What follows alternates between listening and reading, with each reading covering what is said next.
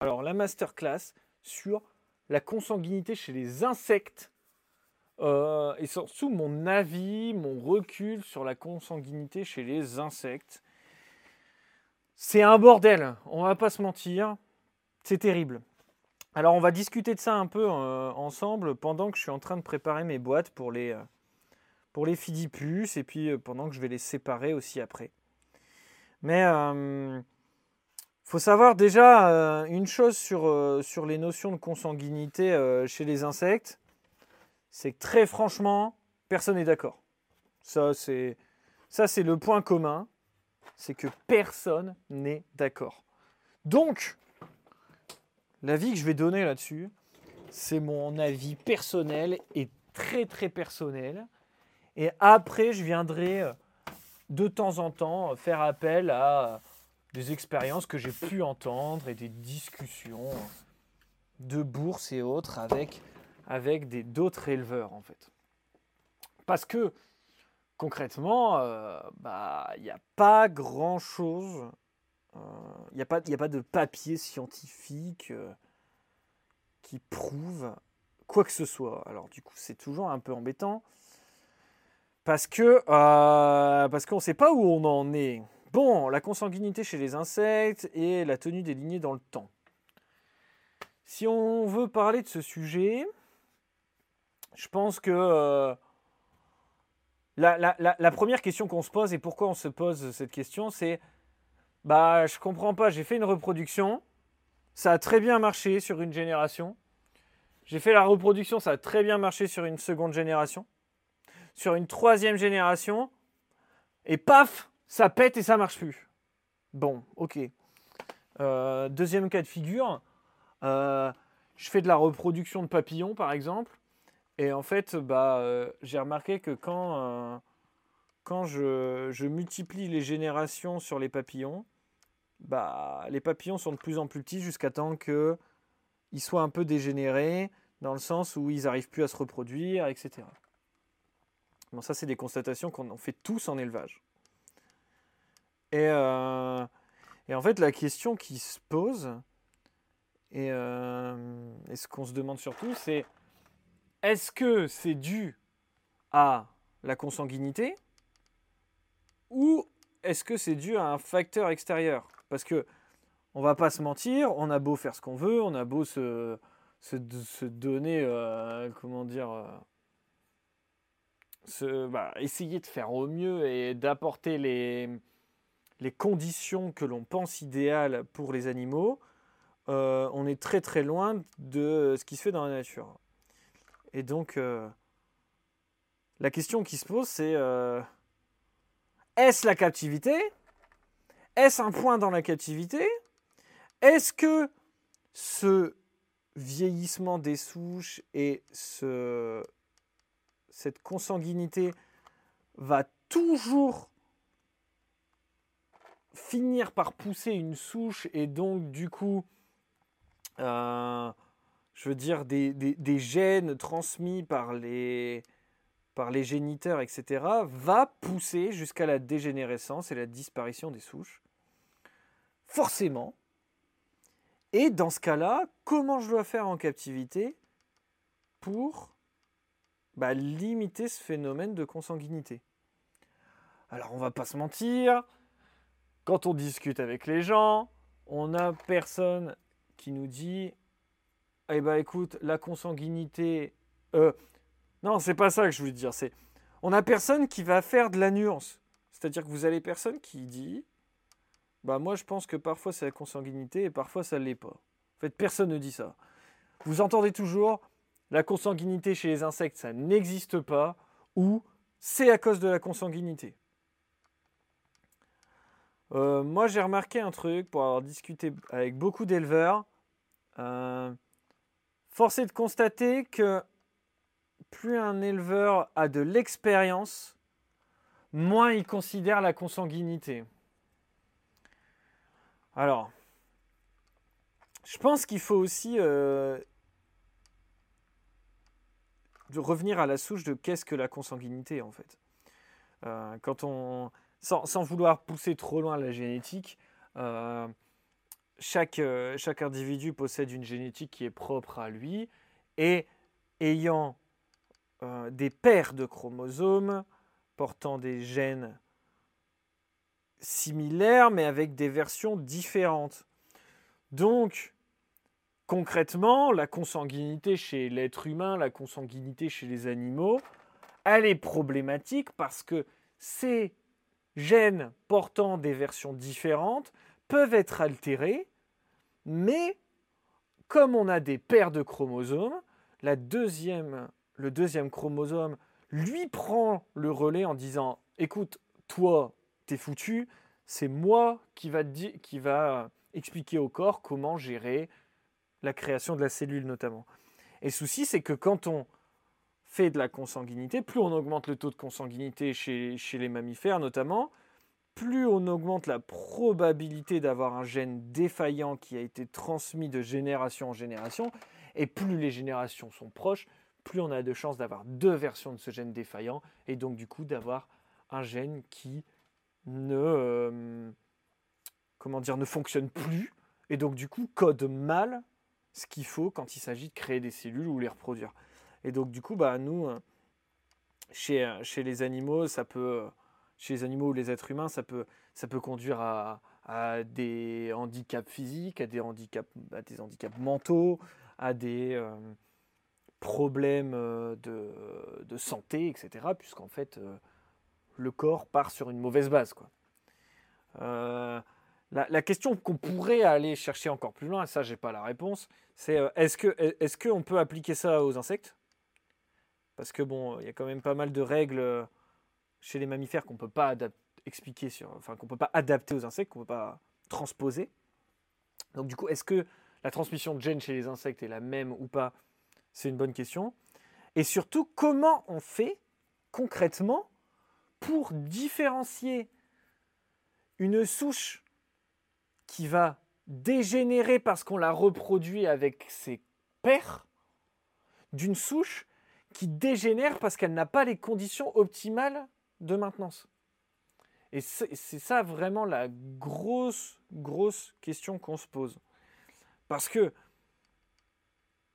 quand on va dans les bouquins, quand on discute avec certains éleveurs, il y en a qui vont vous dire la consanguinité n'existe pas chez les insectes pour la simple et bonne raison que j'ai une souche de phasme, ça fait 20 ans. Ça vient d'une seule femelle que j'ai prélevée dans le milieu naturel. j'ai des papillons, je les reproduis depuis la même souche depuis 25 ans. De temps en temps, par contre, 80% des chenilles meurent. Puis la génération d'après, ça reprend. Par contre, force est de constater que sur certaines espèces, notamment les menthes, on a un regain dans la souche quand on va euh, rajouter du sang neuf. Sauf que ça amène un autre problème, et ça, ça on, le, on en discutera un peu après, c'est euh, comment savoir si le sang est neuf. Et euh, ça, c'est une bonne question. Je vois tous vos messages dans le chat. Ce que je vous propose, c'est qu'on continue, je continue encore un peu à développer mon idée, et après, on lit, je lis vos messages et on, regarde ça entre nous, ok? Ça, ça m'évite d'être influencé par par vos messages qui ont l'air super intéressants. Euh, pour revenir où, j'en étais, euh, moi, des retours que j'ai, euh, des éleveurs avec qui j'ai côtoyé et de, de, mon expérience en élevage, je me suis longtemps pris la tête pour séparer les souches et avoir du sang neuf, essayer de brasser les souches un maximum, etc. Sauf que, bah en fait, euh, vous savez jamais d'où viennent les souches. Et j'avais pris l'habitude, en fait, avec mes mentors orchidées, de brasser les souches systématiquement. C'est-à-dire que il n'y avait jamais des enfants du même couple qui se retrouvaient en repro. Jamais. OK? Sauf qu'un jour, j'ai fait ma repro. Et en fait, bah, ça n'a pas marché la repro. Et, j'ai remarqué en fait sur cette souche-ci que entre les femelles, femelle A, femelle B, j'avais accouplé une femelle A avec un mâle B venant de la souche B. en fait, la femelle A et la femelle B, elles n'étaient pas exactement pareilles chez les menthes orchidées. Et après discussion avec des éleveurs, eh ben c'est pas compliqué. Hymenopus coronatus, on la trouve en Thaïlande, mais en Malaisie aussi. Et il y a beaucoup de retours d'éleveurs. Si vous accouplez la souche de Thaïlande avec celle de Malaisie, eh ben ça marche pas la plupart du temps. Et euh, je ne sais plus laquelle est laquelle, mais en gros, il y a une souche qui est beaucoup plus blanche adulte et une souche qui est beaucoup plus verte. Et, euh, et donc, du coup, ça, remet tout en question, en fait, parce que en captivité, quand on sort des espèces du milieu naturel, pour avoir été en Guyane et pour avoir été chasser un peu les menthes, euh, faut pas, faut pas vous leurrer, hein. La plupart du temps, on sort une seule femelle, deux. Parfois, on démarre des souches à partir d'une ootech. Et avec cette ootech, avec cette femelle, on va réussir à tenir des années. Et donc, du coup, c'est une bonne question à se poser euh, sur, cette gestion des souches. Euh, on va prendre un exemple concret. Euh, Deroplatis truncata. Deroplatis truncata, on n'en voit quasiment jamais en disponible. Pourtant, pour avoir fait l'expérience, quand on a un mâle, une femelle, et qu'on les met ensemble, ça se reproduit très facilement, les femelles pondent très facilement, et quand ça marche, il y a énormément de bébés. Donc,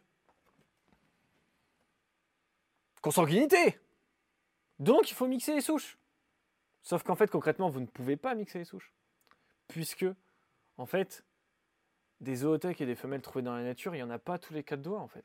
Et donc, on remarque que quand il y a une zoothèque qui sort de la nature, ou une femelle qui sort de la nature, bah pendant un an et demi, deux ans, on en retrouve partout en Europe des individus. Jusqu'à temps que la souche dégénère et qu'elle disparaisse. Et moi, de tout ce que j'ai discuté, enfin, de tous les éleveurs avec qui j'ai discuté de ça, beaucoup mettent en cause la nourriture en captivité. Et donc c'est un paramètre. C'est un paramètre. La nourriture, ça aurait pu être la température, l'humidité, le... la pause hivernale. En gros, ce que je veux vous faire comprendre, c'est que quand un éleveur va louper une reproduction, il va dire Oh, la souche a été pourrie. Oh, la souche a été pourrie. Mais en fait, en fait, il dit ça parce qu'il n'en sait rien, concrètement. On ne sait jamais si la souche est pourrie, on ne sait jamais ce qui se passe, on ne sait jamais pourquoi ça marche plus. Et donc, du coup, je pense que ce qui est important à, à, se mettre dans la tête, c'est que euh, le, le, meilleur exemple, à mon sens, c'est les menthes, mais ça marche aussi pour les coléoptères, ça marche aussi pour les phasmes, et ça marche globalement pour tous les insectes. L'insecte, il va se développer pendant plusieurs mois. Et tout au long de ce mois, ces mois, il va développer notamment euh, ses organes reproducteurs. Et en fait, c'est pas hop, magie, hop, on passe, on est un scarabée, hop, on passe en nymphe, et hop, on est adulte, et hop, tout va bien. Et si on a réussi à être adulte, tout tout marche, normalement. Mais non, en fait. Et moi, mon avis, c'est que je pense que la nature est faite de manière à esquiver la consanguinité pour pouvoir brasser génétiquement et aussi faire que les, comment que les individus se déplacent. Si on est sur un milieu fermé, il y a des mâles, il y a des femelles, il n'y a pas besoin d'aller plus loin, il n'y a pas besoin de bouger, il n'y a pas d'intérêt.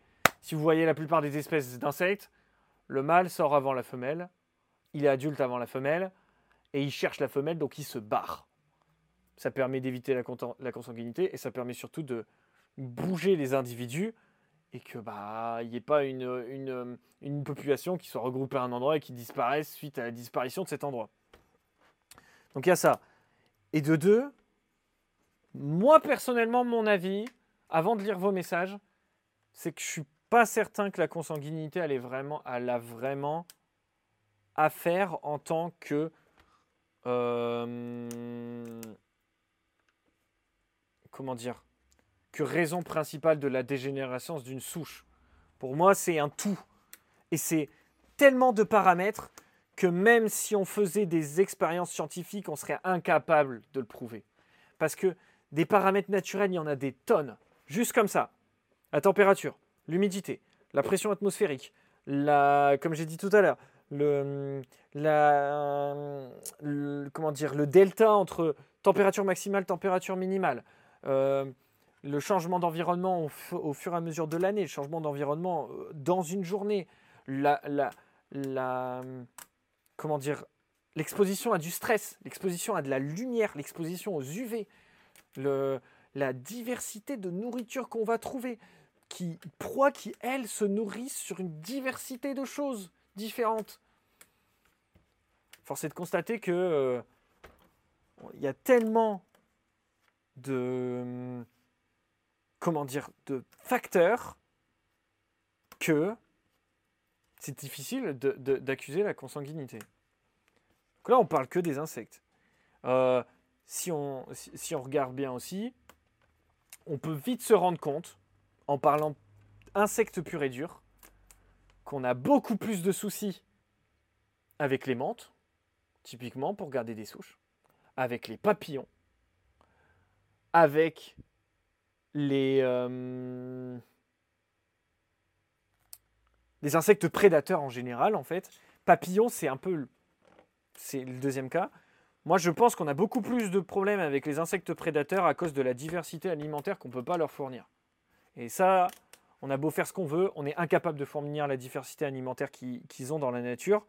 Et c'est un gros souci. Parce que dans la nature, ils bouffent de tout. Et ça, c'est hyper important. Et c'est pour ça qu'on voit que on arrive beaucoup plus à reproduire des souches dans le temps de scarabées notamment.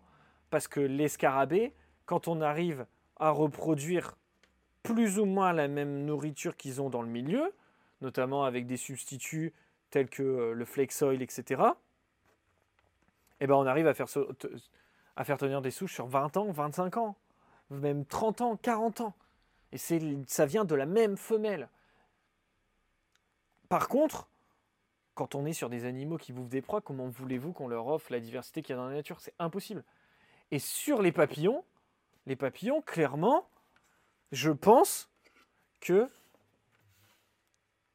nos, Typiquement, typiquement, on fait du bombix, on fait du bombix, on lui file du troène de chez nous. Sauf que le troène, je suis pas sûr qu'il a les mêmes valeurs nutritives que la plante qui boufferait dans le milieu naturel, que le mûrier. La question aussi, c'est que bah, chez nous, on, l'élève en captivité, donc on casse le cycle naturel. Est-ce que dans la nature, il n'a pas un moment où il a une petite diapause? Est-ce qu'il va pas, le papillon naturellement, va pas pondre sur l'arbre au moment où les feuilles sont les plus adaptées?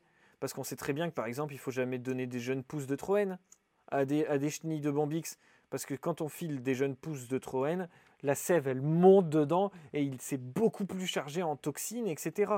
Puisque l'arbre, bah, l'arbre il a tout intérêt à ce que ces, pousses récentes ne soient pas bouffées par la première bestiole qui passe parce qu'il bah, veut se développer. quoi. Et donc, du coup, forcément, on a, des soucis de comment dire d'alimentation, de, gestion des nutriments qu'on est incapable de gérer en captivité.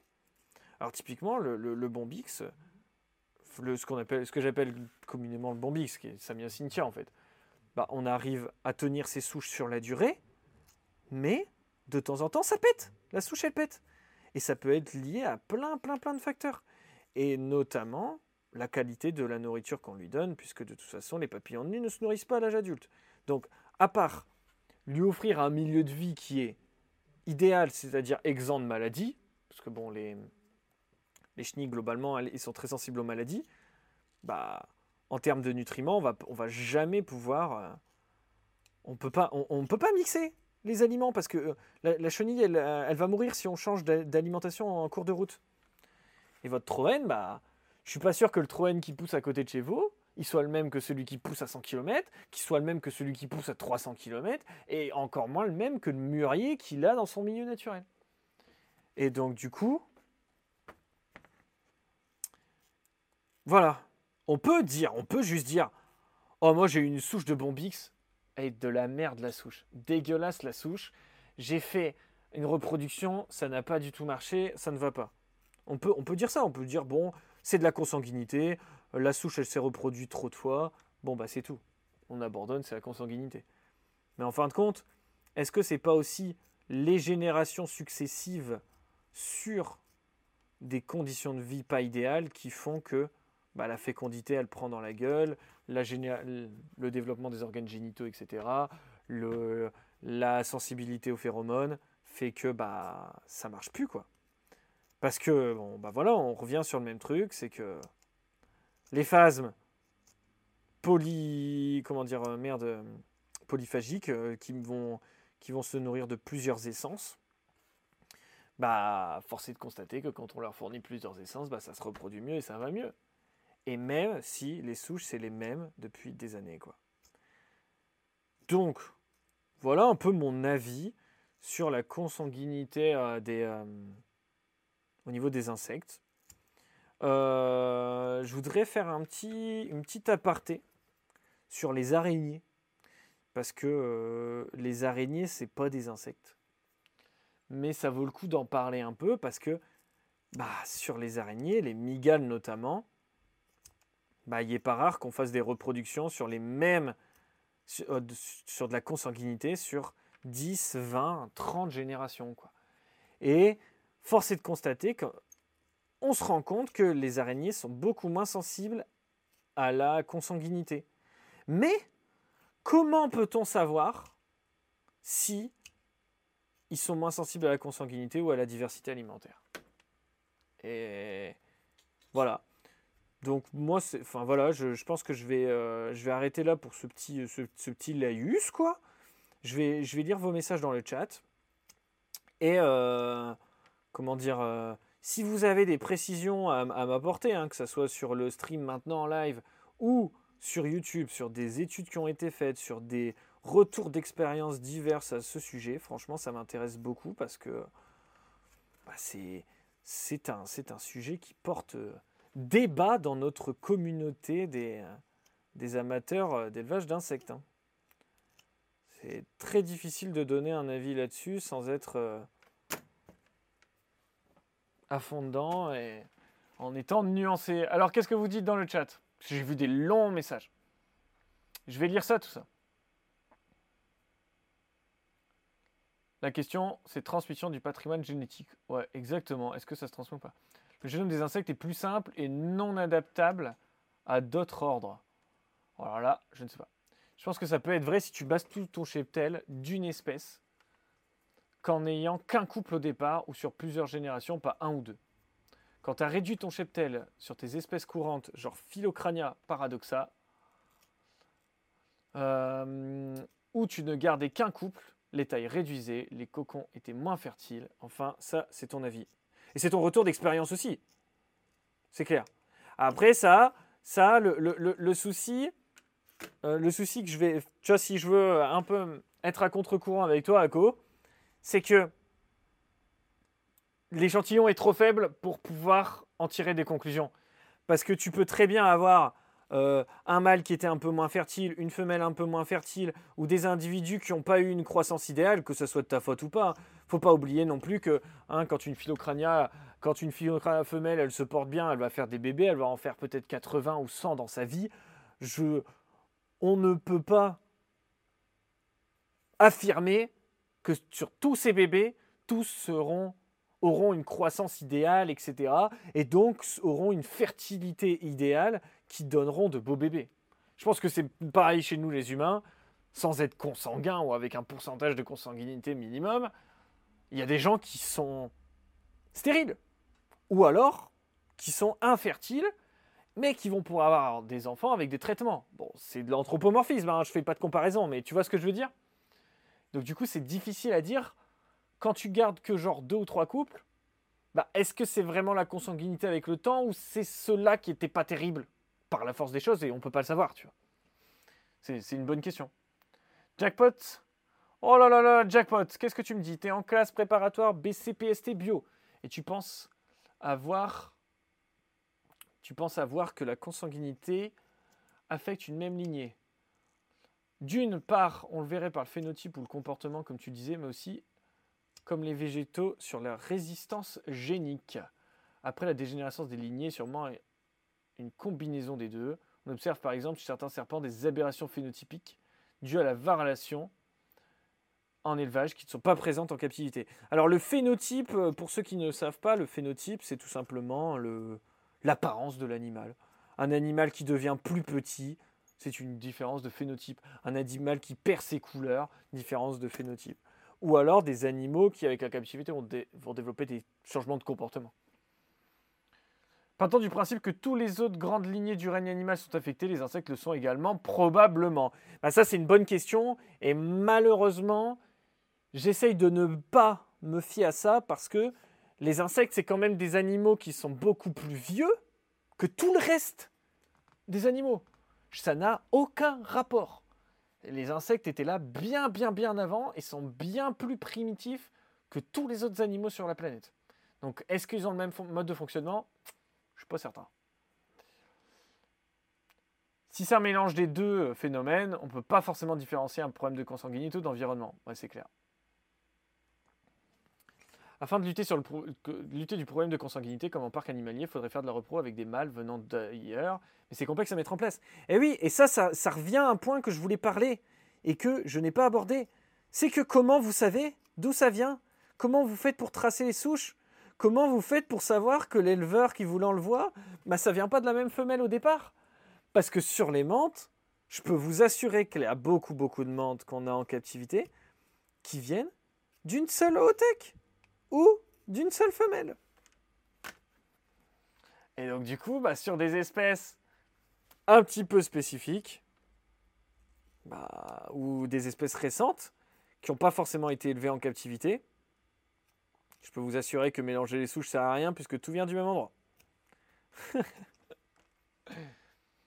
Après, en fonction des nucléotides affectés avec les processus de réplication de l'ADN,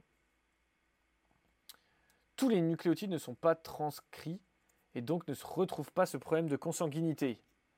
Lors de la synthèse des protéines, donc en fonction des individus, espèces, gènes, ça expliquerait la différence de temps en temps de la dégénérescence. Ouais, ce que tu nous expliques, c'est qu'en fonction du gène qui est touché par une dégénérescence, bah, elle va pas forcément se transmettre aux autres, et donc du coup, euh, c'est un peu la roulette. Est-ce que je pense que certaines variétés d'espèces ont déjà été sélectionnées pour leur résistance à nos conditions d'élevage pas optimales? Oh bah je pense que Bort c'est pas compliqué, c'est que euh, globalement nous en tant qu'éleveurs d'insectes on fait tout pour que les élevages fonctionnent tout le temps et globalement bah des fois ça marche pas quoi. Donc, par la force des choses, les espèces que tu vois régulièrement en captivité et qui tiennent bien la captivité sont des espèces qui ont été sélectionnées pour leur résistance en captivité parce que sinon elles ne seraient plus là. Après, je ne pense pas que ce soit forcément naturel. Moi, ce que je fais à l'élevage, c'est que j'ai tendance à ne pas m'occuper le mieux de mes animaux, à part vraiment quand j'ai des, points un peu précis. Mais là, par exemple, sur les fidipus, je ne vais pas vous mentir, une fidipus qui ne veut pas manger des proies qu'elle devrait manger par rapport à sa taille, elle mange la proie ou elle meurt. Là, j'en ai ramassé trois ce matin qui étaient mortes parce qu'elles n'arrivaient pas à manger. Je ne vais pas les garder, je préfère les mettre de côté. tout simplement. Faire une espèce de, sélection naturelle avec, euh, avec les individus pour que ça soit toujours les plus costauds qui survivent. Cette sélection, moi, je la fais directement dans mes boîtes de mes en les laissant le plus longtemps possible ensemble avant que ça soit un massacre, bien sûr, parce que je pense que c'est important de les sélectionner si on veut avoir des élevages qui soient pas déconnants à long terme. Du coup, un jour, on va ramener une ootech et ce qui sortira se reproduira plus avec nos espèces locales. Bah oui, exactement. Exactement, mais enfin, ça veut, quand, tu, quand tu dis espèces locales, tu parles de, d'espèces captives? Parce que si tu parles d'espèces captives aujourd'hui, non, non, ça ne sera pas le cas pour la simple et bonne raison que il faut des millions d'années pour ça.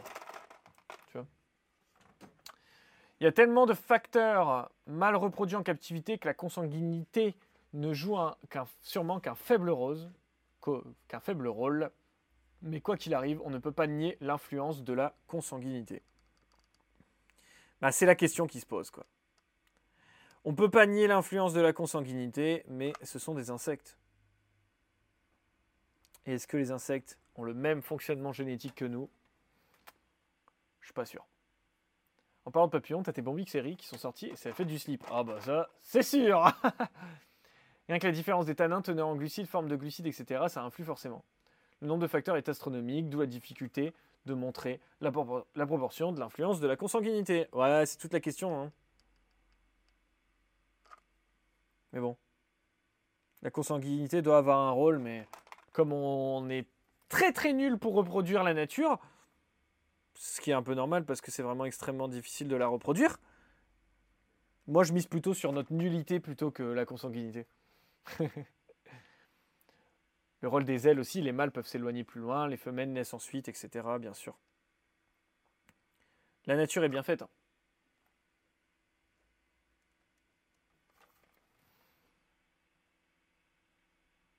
C'est pour ça, au sein d'une même espèce, on peut définir des localités dues à la production de certaines protéines, car les végétaux mangés ne sont pas exactement les mêmes entre deux localités. Ouais, c'est clair. C'est clair, c'est clair. Dans la théorie pure et dure, il faudrait étudier le génome des arachnides ainsi que leur processus de sélection génétique et la prévention des mutations. On serait alors en mesure de comparer différentes espèces de l'ordre des insectes et comparer la résistance à la consanguinité. J'avoue. Mais euh, là, là, on entre carrément sur un processus scientifique qui n'est pas du tout de mon ressort. Voilà. Donc j'espère que ça, ça, vous a plu un peu cette euh, explication globale, cette euh, masterclass entre gros guillemets sur euh, l'influence de la consanguinité en captivité. Et puis, et puis on se retrouve lundi prochain pour une nouvelle masterclass si celle-là vous a plu.